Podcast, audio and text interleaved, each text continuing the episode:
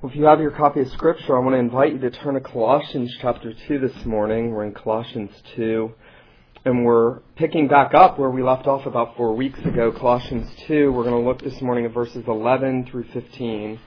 And I know that you'll find it helpful, and I'll find it helpful to know that you have your copies of Scripture open and that you're reading along with me. Colossians 2, verses 11 to 15. And before we read God's Word, let's go to Him in prayer and ask His blessing on the preaching of it and the receiving of it this morning. Let's pray.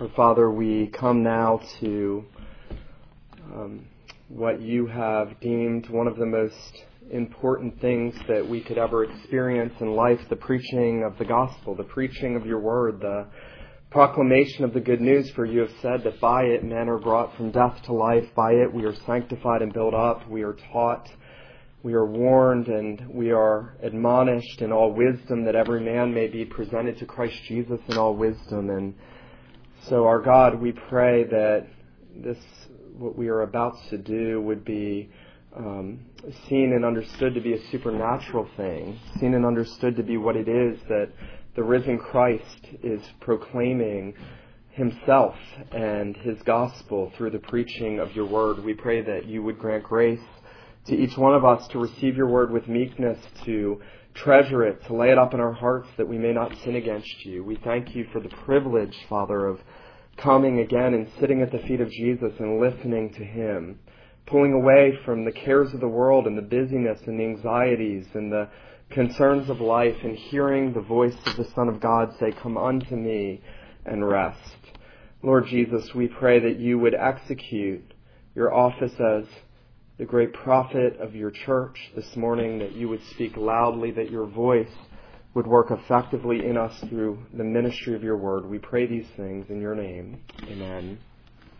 Colossians 2, beginning in verse 11, Paul has been telling us that the fullness of the Godhead is in Jesus Christ, and now he says, In him also you were circumcised with a circumcision made without hands, by putting off the body of the flesh by the circumcision of Christ, having been buried with him in baptism, in which you were also raised with him through faith in the powerful working of God who raised him from the dead and you who were dead in your trespasses and the uncircumcision of your flesh, God made alive together with him, having forgiven us all trespasses, by canceling the record of debt that stood against us with its legal demands. This he set aside, nailing it to the cross. He disarmed the rulers and authorities and put them to an open shame by triumphing over them in it. The grass withers, the flower fades, but the word of God endures forever.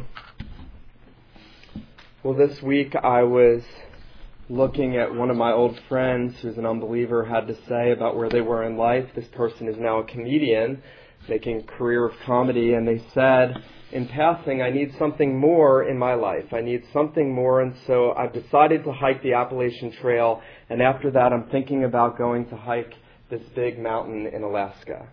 I need something more in my life. There's something built into every person in this world that is crying out for more. There's something that's built into us, intrinsic to us, intrinsic to what it means to be an image bearer of God that makes us constantly say, more. The book of Ecclesiastes says this when he says, The eye is never satisfied with seeing, the ear is never satisfied with hearing, the fire that burns is never satisfied, the earth that receives the rain is never satisfied. There's something in this world that is constantly saying more. And so what God does in the gospel, what God does in Jesus Christ is He puts all that is necessary for the fullness and the moreness that we need in His Son in the gospel. And what Paul has been saying to the Colossians is that everything necessary for you, everything necessary for your life, whoever you are, is found in the fullness that is in Jesus. It's not found in children. It's not found in spouses. It's not found in philosophy. It's not found in mysticism. It's not found in rules and regulations. It's not found in dietary laws. It's not found in any of those things. It's not found, Paul will say, in making up rules for a moral life. Don't touch, don't taste, don't handle. It's found in Jesus. God has so constituted his Son as the Savior in whom all the fullness of God dwells bodily that in him is everything that we need for more. And so Paul is going to tell the Colossians because the Colossians here are in danger of being deceived. We are a gullible people. I don't know if you think of yourself as a gullible person. We are gullible people. I think the Bible very clearly sets that out. And Paul sees them as uh, in danger of being led astray and deceived by philosophy and other things. Well, we have Christ, but then we need these other things. We need these other things for fullness of life, for uh, the satisfaction, the moreness that we long for. And so in verse 9, Paul says, Look, in him, the whole fullness of deity dwells bodily. That because Jesus is so united to the divine Son of God in his human nature, because he is God and man, he has an infinite supply of everything necessary because he's God. The fullness of God dwelt in him bodily. It's one of the most amazing verses in all Scripture. And Paul says in verse 10, You have been filled in him who is the head of all rule and authority, that somehow by union with Jesus we have received of that fullness, that we have received of everything that's in Jesus Christ, that it has become ours by virtue of our union with Him. And so now in verses 11 through 15, Paul's going to do two things. First, he's going to tell us that the fullness of Christ is experienced through our union with Him. And then he's going to tell us that the fullness of Christ is grounded in the sufficiency of the work He did at the cross. Fullness of Christ by virtue of our union with Him, fullness of Christ sufficient in what He does at the cross. And notice what He says in verse 11. He says, In Him also you were circumcised with the circumcision made without hands. Verse 12, you were buried with Him in baptism, in which you were also raised with Him through faith. And so Paul in verses 11 and 12 is going to tell us that by virtue of our union with Jesus, everything that we need becomes ours. You've heard me say that repeatedly over the last couple of weeks, that by virtue of union with Jesus, everything we need for fullness becomes ours. Um, perhaps the illustration of the space station is helpful. If uh, the space shuttle goes up and it and it comes to the space station and it connects to it so that people can go on and off on that space station, that is a picture of union. We are united to Jesus so that the fullness that's in Him becomes ours. We died with Him. We were buried with him. We were raised with him. Now, Paul is going to put this under the figure of circumcision and baptism. This is complicated. The Bible's not easy. He's going to put it under the figure of circumcision because circumcision was the old covenant sign, the sign that said you belong to the covenant people. Baptism, the new covenant sign that says you belong to the covenant people. Both circumcision and baptism were pointing to the same thing the death and the burial of Jesus. They were signs. The bloody circumcision, the cutting away of uh, the, the small foreskin was a sign of what Jesus would accomplish at Calvary. And so notice what Paul says. He says to the Colossians, In him you were circumcised with a circumcision made without hands by putting off the body of the flesh by the circumcision of Christ. Now I know that we are far removed from discussions about the religious significance of circumcision, the Colossians were not. In fact, the Colossians had at their door, threatening them, Jewish legalists who were saying things like, well, yes, you need Christ and you need these ceremonial, ritualistic things from the Old Covenant like circumcision. And what Paul is saying to the Colossians is, look, you don't need the mark of circumcision. You need and you received what circumcision actually pointed to. Don't know how many of you reading through the Old Testament have come across that phrase where uh, Yahweh keeps telling Israel, get a circumcised heart, get a circumcised heart, get a circumcised heart. I will give you a circumcised heart. Circumcise your hearts. It's everywhere in the Old Testament. What God is saying is that what that sign pointed to, pointed to the reality of the sin, the body of sin being cut away, the creature being made new. It's regeneration. It's the renewing of the nature. It's God dealing with the very deep problem of sin in his people, and he deals with it through the death of Christ. Notice what Paul says. He says, You were circumcised. He's talking about spiritual circumcision. You could put in there, You've received the new birth.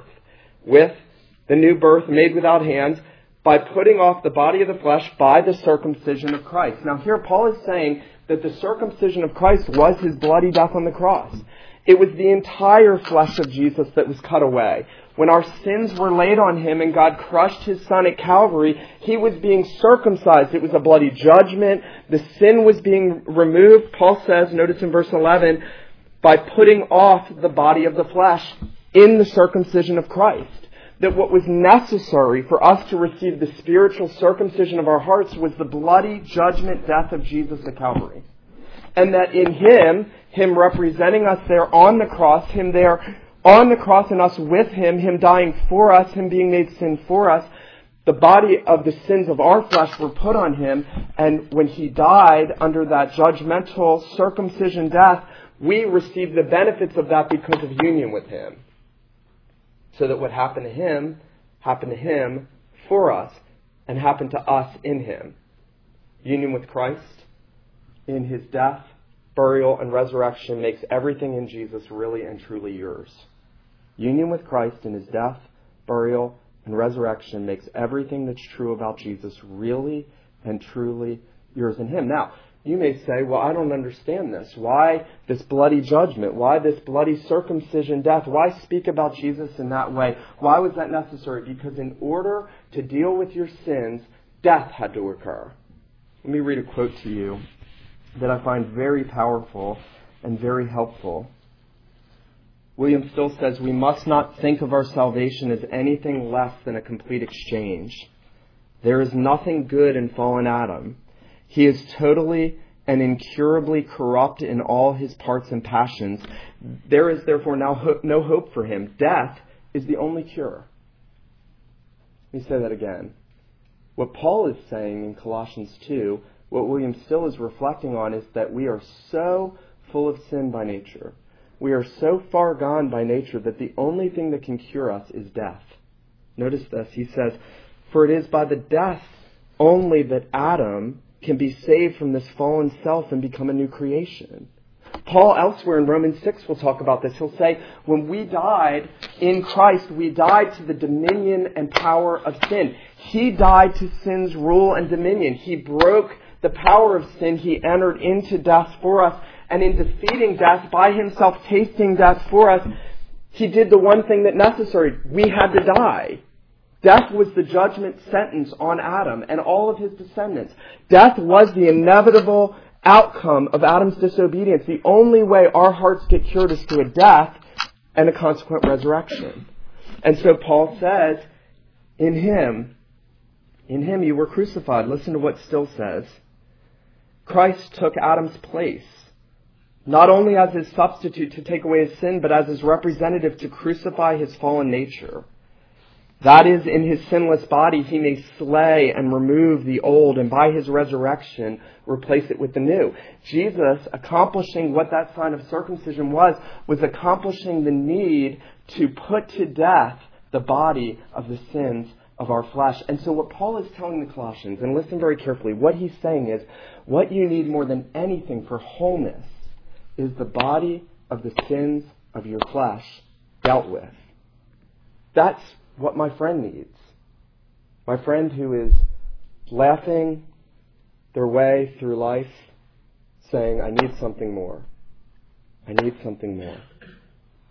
My friend needs the body of the sins of flesh dealt with. And Paul says, listen, to the Colossians, to you, that's been done in Him we have been circumcised with the circumcision not made with hands by the putting off of the body of the sins of the flesh and the circumcision of Christ. And then notice, Paul now says, having been buried with him in baptism. What you had in circumcision was death. What you had here in baptism is burial. And then he'll say being raised in faith in the resurrection. It, what Paul is saying is the death, burial, and resurrection of Jesus provides everything for you in union with him under the figure of circumcision and baptism and then faith that unites us to Him is what we need for all that fullness to come to us. Notice what Paul says, buried with Him in baptism, in which you were also raised with Him through faith in the powerful working of God who raised Him from the dead. Now, what Paul's going to do as he's been moving, moving, moving to the resurrection of Jesus, because it's in the resurrection of Jesus that we have life and newness and wholeness. We are brought back from the dead in Him. When Jesus came out of the tomb, you came out with Him if you're a believer. That's the Bible's testimony. When He came out of that tomb, we came out with Him into a world of grace, into a world of newness and wholeness and fullness into a world in which everything that God knows that we need and that we even feel our need for so often has been accomplished for us in the resurrection of Jesus. And it's by believing that. You see, what Paul wants, what, why Paul says all these things is he wants your mind to be filled with these so that your faith can lay hold of them and hold them firm. So that your faith will lay hold of these things. Maybe you're here and, and you've never held, laid hold of that. Chances are good some of you in this room have never laid hold of that, have never seen your need for that. Fullness is not found in what you do. It's not found in trying harder or trying to be a good person or any of those things. Fullness is found in what Jesus has accomplished outside of you, and by virtue of union with Him through faith, it becomes ours. And notice how Paul puts it. He says, through the powerful working of God who raised him from the dead. Now, Paul is going to move here and he's going to say, look, what we needed was a power, a resurrection power that brought him from the dead to bring us from the dead. I love Ephesians 1, 15 and following because Paul prays for the Ephesians that they would know the exceeding greatness of the power that works in us who believe according to the mighty power that God worked in Jesus when he raised him from the dead. The same power that it took to raise Jesus from the dead is at work in you by faith who are united to him. It is the mighty power of God. And notice what Paul says. He says that this power working in you by union with Jesus through his resurrection is necessary because, verse 13, you were dead in your trespasses and the uncircumcision of your flesh. Again, unless someone outside of us came to do for us what we could never do for ourselves. No, it's one thing to tell somebody what they need to do. It's another thing to tell somebody what has been done for them when they couldn't do it for themselves. That's what Paul's saying. Paul's not telling you what you need to do.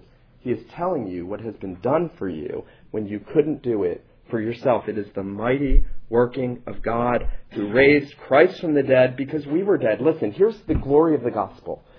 God comes to dead sinners who can do nothing spiritually, and he brings them back to life by killing his son and raising him again. God comes to dead sinners who can't do anything good, and he brings them back to life spiritually by killing his son and raising him back to life again. And the power that is invested in the resurrection of Jesus is there for us. Paul says, You want fullness? Do you want wholeness? Do you want something more? It is in the resurrection of Jesus. It's in that power, that endless, infinite support, uh, supply of power for us that's in God. And notice, I think it's interesting that he speaks of it as the power of God because so often in Scripture, the power of God is something terrifying, isn't it? The power of God in a lightning storm can be so terrifying. Think how minimal that is. I remember as a kid, people would joke about God bowling when there's lightning. How trite. What a, what a small display of God's power. The infinite God who spoke the world into existence out of nothing sends a lightning bolt and can frighten everybody in this room. He could put a lightning bolt right through this room, frighten everybody in it with that tiny glimpse of his power. His power can be so frightening, but now in the gospel, the thing that should frighten us is now, in the words of John Eadie, being wielded mercifully for our salvation. The thing that justly ought to frighten us in the gospel is being wielded mercifully for our salvation. God's power, because of what Jesus accomplished and our union with Him, is being all focused in on you and making you complete in Jesus. That's a beautiful thought. Because I don't know about you, but I often feel weak and helpless. I often don't know what to do. I often don't know how to get over some particular sin. I often find myself struggling with how to grow in um, my relationship with my wife, with friends, in anything in life. And God says, everything that you need is in the resurrection of my Son for you. You died with him, you were buried with him, you rose with him. And so the fullness of Christ is found in union with him. But secondly, It's as if Paul can't talk enough about the cross. So now what he's going to do is he's going to take a very focused look and say, Do you want to know what Christ has done for you? Do you really want to know the secret to Christian living? And in verses 14 and 15, he's going to tell us, actually beginning at the end of verse 13, he's going to tell us the secret. These, let me say before we read this, the biggest application you can take away from here today is that when you go from this place, you go knowing these things, believing what we're about to talk about, holding firmly to them, meditating on them, returning to them, living in light of them. Because at the end of the day, what we're about to read in these two verses is the biggest and greatest of all the things that could ever be done for us Listen to what Paul says in verse 13. First, he says, God made us alive together with him, having forgiven us all trespasses. I was witnessing to a girl recently who wanted to talk about religion, very bright girl, and she would raise ethical objections and we would go back and forth on philosophy and ethics. And I finally looked at her and I said, listen, the only thing, the only question that matters is how will you have sins forgiven? The only question that matters is how will you have sins forgiven? That is the great question of the ages. How will you, and now I'm asking you, how will you have sins forgiven? And Paul tells us, he says, you were made alive together with him and God forgave us all trespasses. And now he's going to tell us that the fullness of Christ is found in the sufficiency of the cross. Notice what he says the sins were forgiven because God canceled the record of debt that stood against us with its legal demands. He set it aside, nailing it to the cross. I love the hymn, the line, My sins not in part, but the whole, were nailed to the cross, and I bear them no more. Praise the Lord. Praise the Lord, O my soul. Paul is going to say, that the sin, that, that mountain of sin that we have, maybe you think about particular sins, maybe you carry the guilt of one or two big sins that you've committed, maybe you carry the guilt of lots of little sins that form a huge mountain against you. God, this verse says, has a ledger book of everything that we've done wrong. Book of Revelation says there's books, they're open. Everything's accounted for. Nothing Nothing passes the all seeing eye of the infinite creator of the universe. And yet, Paul says he took that handwriting of requirement that was against us, all of our violations of the moral law he took, and he nailed it to the cross. What was against us, what stood against us, what kept us from knowing him and loving him, what kept us from being filled by him. Can I say that? That the singular thing that keeps us from finding more the satisfaction that we need in our hearts is the sin that separates us from God. And God has taken that out of the way, having nailed it to the cross. I love the way that William Still says, I quoted you this earlier, our sins were literally bled to death in the expiring death of Jesus on the cross. Again, he says the God man takes all the sin of his children and he dissolves them into nothingness by the moral purity of his life poured out unto death. The God man dissolves your sins into nothingness by the moral purity of his life dissolved, poured out unto death.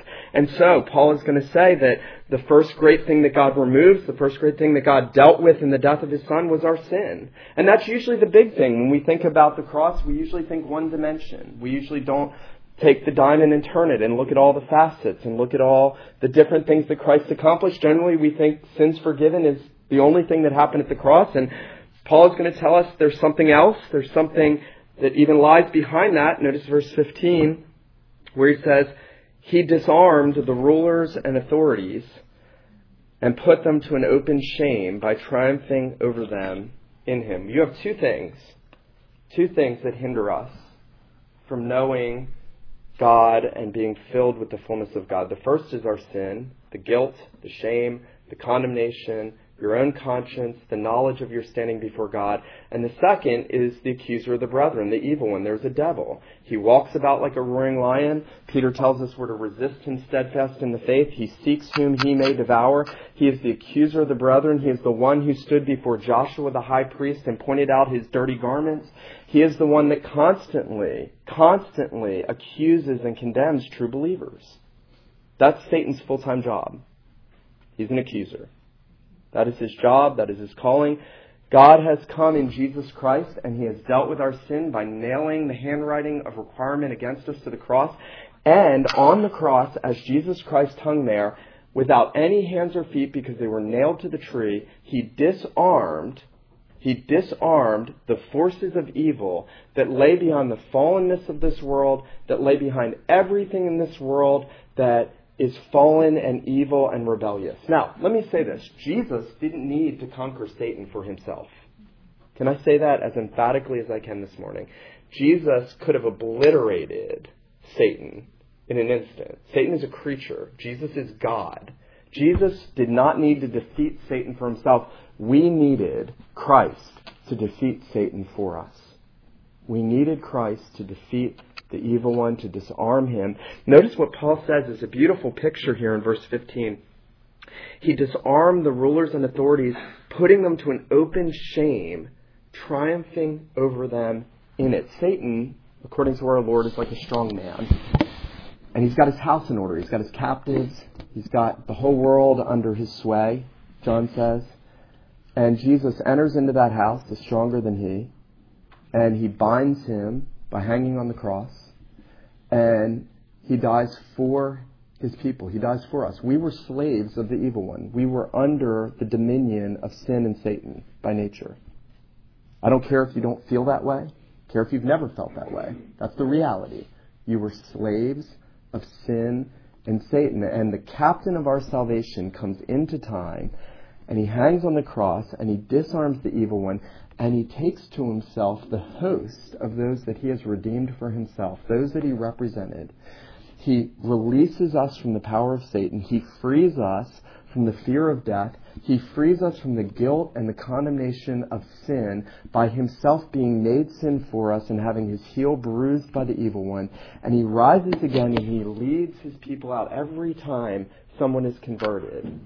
He leads his people out in mighty triumph. I don't know about you, but I have at least on several occasions, been witnessing to people and seeing that they're very close to the kingdom and God at work in their lives, and then suddenly a series of events keeping them from coming to Christ, keeping them from being released from the dominion of Satan, as if Satan and the principalities and powers were working overtime. But Jesus came to save his people from their sins his name was Jesus because he will save his people from their sins. And he leads out in triumphant procession, like a king in the ancient Near East who has won a battle, and bringing the goods and everything that he has plundered, he brings the redeemed with him in triumphant procession as the conqueror and the victor over sin and Satan and the world. And this means, as we close, this means that everything you need for fullness is in what Jesus did at the cross. Everything you need for fullness a better job will not produce that fullness. A more rigorous lifestyle, asceticism, will not produce that fullness. Um, going back to school and getting a degree in philosophy will not produce that fullness. Knowing what Jesus has done at Calvary and in the resurrection for us, us in Him, doing everything, removing everything that hinders us from knowing God and from resting in who He is for us is here. And I think that what we need to see as we close is that as we go through our days, we need to believe this. You know, again, I've said this to you in the past, I actually think this is quite hard to believe. It's probably some of you here that don't actually believe this. We are called to believe, to believe what we're reading here that Christ has done for us. Believing is resting, it's receiving it. It's saying, I'm not going to keep trying to atone for my sins. I'm not going to try to overcome the temptations of the evil one in my own strength. I'm not going to try in my own effort to solve this unsurmountable obstacle against me. God has done that. He has taken it out of the way. God and you are friends. The handwriting of requirements that was against you, if you're in Christ, has been taken away. God is your friend in Christ. You are reconciled to Him. Satan has no dominion over you. Sin has no dominion over you. You now belong to the captain of your salvation, Jesus Christ. I think Paul is leading us into this because there's going to be one more warning and then lots of applications. This is the center. This is the center of Scripture. It's the center of what you need for fullness and wholeness and something more. I don't know if you're like my friend, you're here and you're just thinking, you know, I need more. I need something more. Paul says everything we need for fullness is in the finished work of Jesus in his death, burial, and resurrection for us. Let him who has ears to hear, let him hear what the Spirit says to the church this morning. Let's pray.